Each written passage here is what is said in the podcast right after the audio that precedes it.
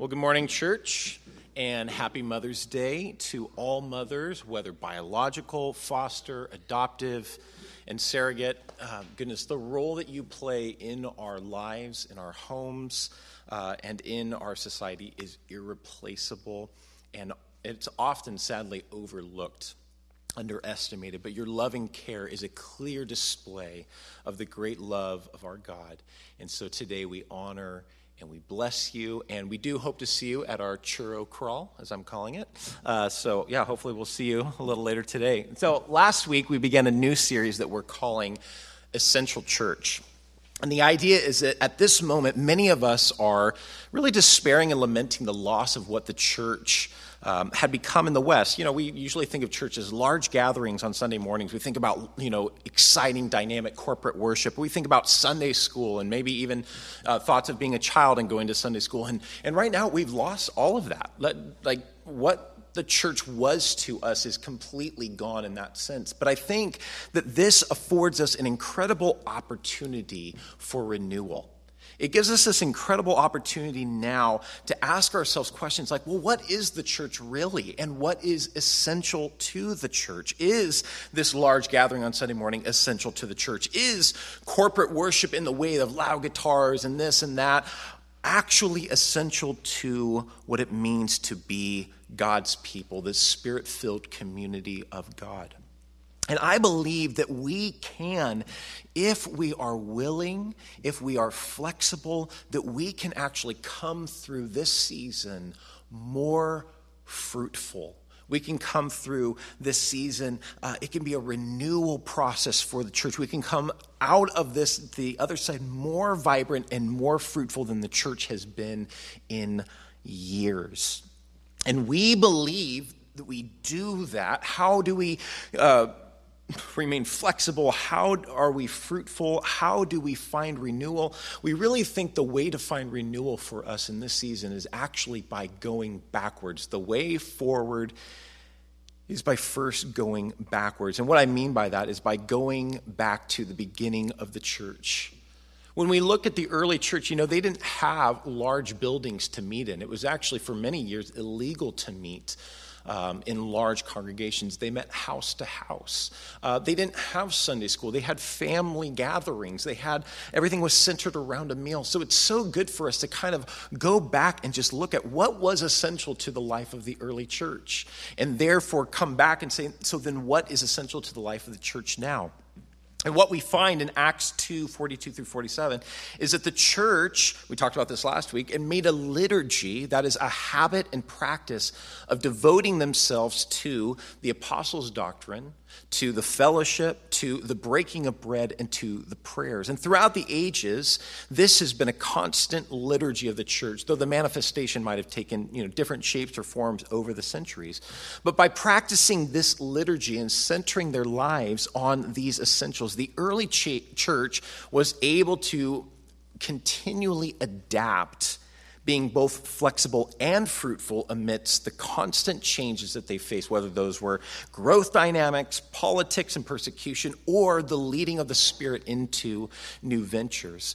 So, what we've decided to do is to spend these next four weeks looking at their liturgy, the things that they habitually observed and practiced together. So, the apostles' doctrine, the fellowship, the breaking of bread, and the prayers. And so, this morning, we're going to be looking and just talking just briefly about the apostles' doctrine. So, that's the first one in line. So, what does a liturgy of the apostles' doctrine look like? Well, I think first it's good to kind of revisit uh, a term like that. Apostles' doctrine can kind of become a suitcase that we bang people over the head with, right? Like orthodoxy. Like, we're just like, oh, yeah, are you orthodox? Is this orthodox? Like, well, what do we actually mean by that? So, what do we mean when we say the apostles' doctrine? Well, I think simply put, the apostles' doctrine is what we have written down in the New Testament. It's the Jesus story. It's the gospel. It's the fulfillment of God's promise to bring about his kingdom, as he promised to do so long ago, even in the early chapters of Genesis. The apostles then were telling and retelling the early church the Jesus story again and again. And this has kind of become a favorite thing for me to kind of see each of these. Uh, liturgical habits of the church in the framework of Jesus. So, the Jesus story, the Jesus life, the Jesus sacrifice, the Jesus prayer. I, I, think Jesus was so central to the early church. And when we think about apostles' doctrine, sometimes it can be kind of this clunky, uh, maybe restrictive term to us. Doctrine, doctrine. We can think about like line upon line. We can think about bullet points and things like that. But really, what it was, it was the story of Jesus. I would imagine the early church gathering together and say, like, Peter, tell us again how he opened their eyes Peter, tell us again about Jairus and tell us again about the story of, of, of his daughter being raised from the dead. Tell us again about the compassion of Jesus to forgive sinners. Tell us again about how he brought the outcast in and how he made them whole, how he gave them a seat at his table. And that I think when we look at the early church, this is what they were about. They were about the story of Jesus. They were teaching all that Jesus had taught them about how all that was written in the law, the prophets, and the Psalms, just like we read, all of that was actually the story of Jesus. It finds its climax and its apex in Him. And there was reading the Old Testament in a Christocentric way, Jesus as the main character and hero of the storyline. They were talking about how the kingdom had been brought about through him and how all the promises of God were fulfilled by him and available only through him, about how he was the Lord, the cosmic Lord of history. And they were talking about the call and mission to get the message out, to let all people know about the risen Jesus. Of course, they would also taught what the Jesus story meant practically for their lives in this new community. We'll talk more about that next week. But it seems to me that the early church was obsessed with Jesus. They were in awe of him. He was their hero. He was the one that they, when they would gather together, small talk was about Jesus. It was about the Jesus story. Their hearts had been so moved by Jesus and by what he had done for the world, what he had done for them personally, they couldn't get enough of it. And I think we see this in this story on the road to Emmaus. I, I just, this is one of probably one of my favorite stories in Scripture. Can you even imagine being one of these two disciples? Walking on the road, just your whole world has fallen apart. All of your hopes and dreams have been dashed in a day, and you're contemplating and wrestling with all these things, and up walks Jesus. Of course, he's hidden from their eyes. And as they tell him their woes, Jesus begins to unfold for them how the Messiah is the key to the story of God. And not just the story of God, but the story of the world. Remember what he says O foolish ones and slow of heart to believe all that the prophets have spoken. It was necessary that the Christ should suffer these things and enter into his glory. And so, beginning with Moses and all the prophets, he interpreted to them in all the scriptures the things concerning himself. Jesus shows himself here as basically the apex of biblical history, and we would say the history of the world. Jesus fulfills the grand narrative of Scripture and histories. And so, disciples of Jesus will see Scripture and its narrative as a roadmap for our lives. But I'm getting ahead of myself. There's a second thing here. It says that after Jesus disappears, it says they turn and said to one another, Did not our hearts burn within us while he talked to us on the road? while he opened to us the scripture. I think about here as Jesus places himself as the apex and the fulfillment of the story of the world. This retelling of history deeply resonates with the hearts and longings of these two men. And you know what? I, I believe that that is true for every single person. The gospel of God deeply resonates with the longings of humanity. I'll give one example because we don't have time for more than that. But I have performed many funerals being a pastor. And something that is very common to every funeral is the fact that doesn't matter how young someone is, how old they are, how well they lived, how terribly they lived, we mourn the death of the individual. We say, oh, it's tragic that, that, life is so short, this shouldn't happen. And you know what? The Bible actually resonates with that and says, yes, death was never meant to happen. It is an intruder into God's good creation. And guess what? In Christ, God has defeated death and he has come out the other side and he is leading uh, us into a new creation where death will be no more. It will be removed, it will be done away with. See, the story of God is fulfilled in Jesus resonates with the deep longings of every single individual. And that's what we see happening here with these two disciples. The story of God as fulfilled in Jesus deeply resonating with them. They wanted to know more. They wanted to hear it again and again and to find their soul identity in it. Now, as I said a minute ago, disciples of Jesus see Scripture and its narrative then as a roadmap for our lives. As I said, when it deeply resonates with us in this way, it's the story, capital T, capital S, the story, the meta narrative or worldview for followers of Jesus. It's the redemptive roadmap and lens through which we see and engage the world. So, if I, as, I, as we said last week, that liturgy is something that is done by me for us or is done by us and for us, then I believe a liturgy of the Jesus story would be our continual practice of telling and retelling this story. Be telling and retelling the story to ourselves, of course, and to one another. You know, it's funny because I think sometimes it might be assumed that pastors, Bible teachers, you know, just kind of live this stuff kind of second nature, like it just comes naturally to us. You know, so often I find myself having to preach to myself what I preach to you. So uh, a couple weeks ago, when we were going through, I believe, uh, Psalm 13, it was so funny because I had taught it, and then Monday hit, and I was going through so much. And you know what I had to do? I actually had to walk back through my study and preach to myself what I had preached to you the previous day my soul. How long o lord and crying out bringing my my lament bringing my sorrow to god and casting my cares upon him. I had to do that. See this is what is required for jesus followers. We need to preach to ourselves the story of God. We need to remind ourselves of this grand story that this is the framework through which we should see, or this is the lens through which we should see the world. But we're also called to do this to one another, to see and bring everything in our lives through the filter of the life of Jesus. Jesus' life, of course, becomes the pattern for our lives.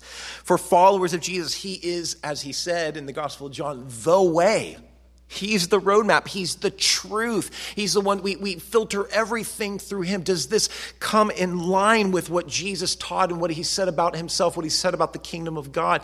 Or is this in conflict with this? And he is the life. Whatever I'm looking for in the world, whatever I think is going to satisfy me, if it is apart from God, if it is outside of him, it is something that he is forbidden. No, then I've got to bring that into line with Jesus. He is the way, the truth, the life. And by telling myself this story and by us telling it to one another, we bring ourselves in line again and again with the story of God and with the mission of God. And this is what the early church did. They allowed it to inform the whole of their lives. So then the Jesus story becomes our center. It becomes our baseline that we pattern our lives according to. So let me just say then a few things that that would mean for us too. It means that we measure failure and success by the story of God and not as measured by our cultural measurements and values. We find this again and again in Scripture. For the things that are valued um, by humans are actually in conflict with the good things of God. That we judge by the eyes, but God judges by the heart. See, so often we are living out basically the narrative of our culture and the values of our culture, but as Jesus people, we use the story of Jesus as our baseline to measure failure and success. It also means we have joy, peace, and hopefulness in the midst of whatever life throws at us because because of Jesus, our future is glory in the kingdom of God. Now, I don't know what you're reading right now on the news, but everything out there is doom and gloom. And there's all these conspiracy theories now about how the world is, you know, just going to be, you know, under hostile takeover, maybe already is, and all these things. And you know what? Sometimes Christians, we can get wrapped up in all this stuff. And especially if you've got a, you know, prophecy chart type of eschatology and you're trying to figure out who the Antichrist is and when the, you know, tribulation is coming and all that kind of stuff. I feel like this just brings so much confusion. We know the end of the story. What is that? Oh, he who sits on the throne says, Behold, I make all things new. That is the end of the story of history. And then we enter into the kingdom of God, where we will be with him forevermore. He will wipe away every tear from our eyes. We will rule and reign over a whole creation with him. Don't forget the storyline.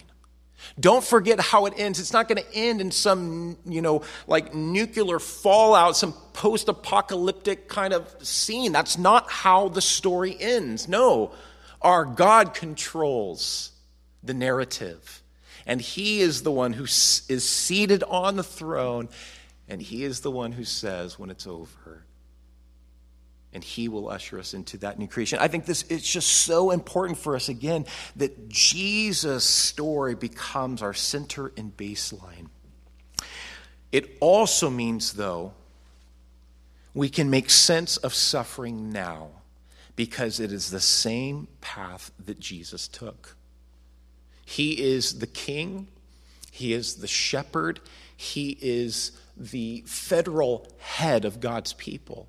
And so we should not think that our lives would be different than his. Uh, and we're reminded of this again and again in the New Testament. You, you, church, don't think that some strange thing is happening to you, but this is the experience of all followers of Jesus to suffer. And through suffering, to know Christ better to know his journey, to know his burden, to know his passion for the kingdom of God, to know his passion for this world. When we use the Jesus story as our center and baseline, it makes helps make sense of our suffering because Jesus take, t- takes the same path and we know that it builds character. We know that it prepares us to rule and reign with Christ, and it will ultimately culminate in glory. To be devoted then to the apostles' doctrine is to make this the number one source of truth and information and influence over your life. It needs to become so central to us. And that's why we're talking about a liturgy. We're talking about a habit. We're talking about something that we return to again and again and again until it is second nature, until we just naturally see the world this way. We see the world through the Jesus lens, through the Jesus story. Sadly, though, for many of us, that just simply isn't true. Jesus is not our hero. The biblical story doesn't thrill us or bring us hope. Quite the opposite, in fact. Michael Goheen, in his book, The Church and Its Vocation, he says this The Western story of progress by way of science, technology, and the construction of a rational society is assumed to be the true story of our culture.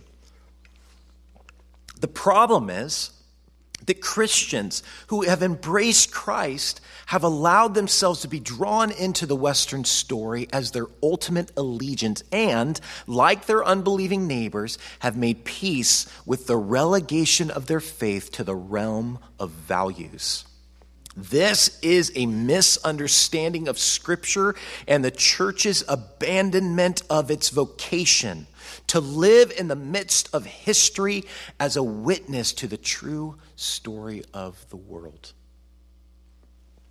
Our calling as the church is not just to center our lives on the Jesus story, but to live it out as a witness to the rest of the world that this is the true story of the world, the Jesus story, that this is where all things are headed. But sadly, for many of us, we have more joy and anticipation over the next Netflix release than we do the Jesus story. Just It's just true.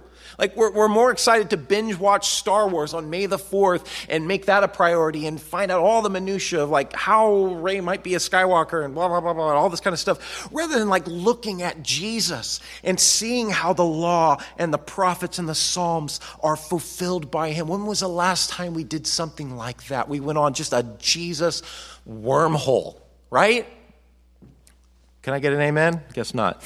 Uh, but like, we have more hope in the end of the shelter in place than we do the kingdom of God.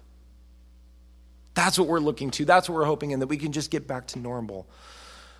But, and this is from Lesslie Newbigin, he says, if it really is true that God has done what the gospel tells us that he has done, that he has abolished death and brought life and immortality to light through the gospel, that he has made the way that is dark and unclear known through his own death and resurrection and the bringing into the kingdom of God, it must, he says, it necessarily must become the starting point and controlling reality of all thought.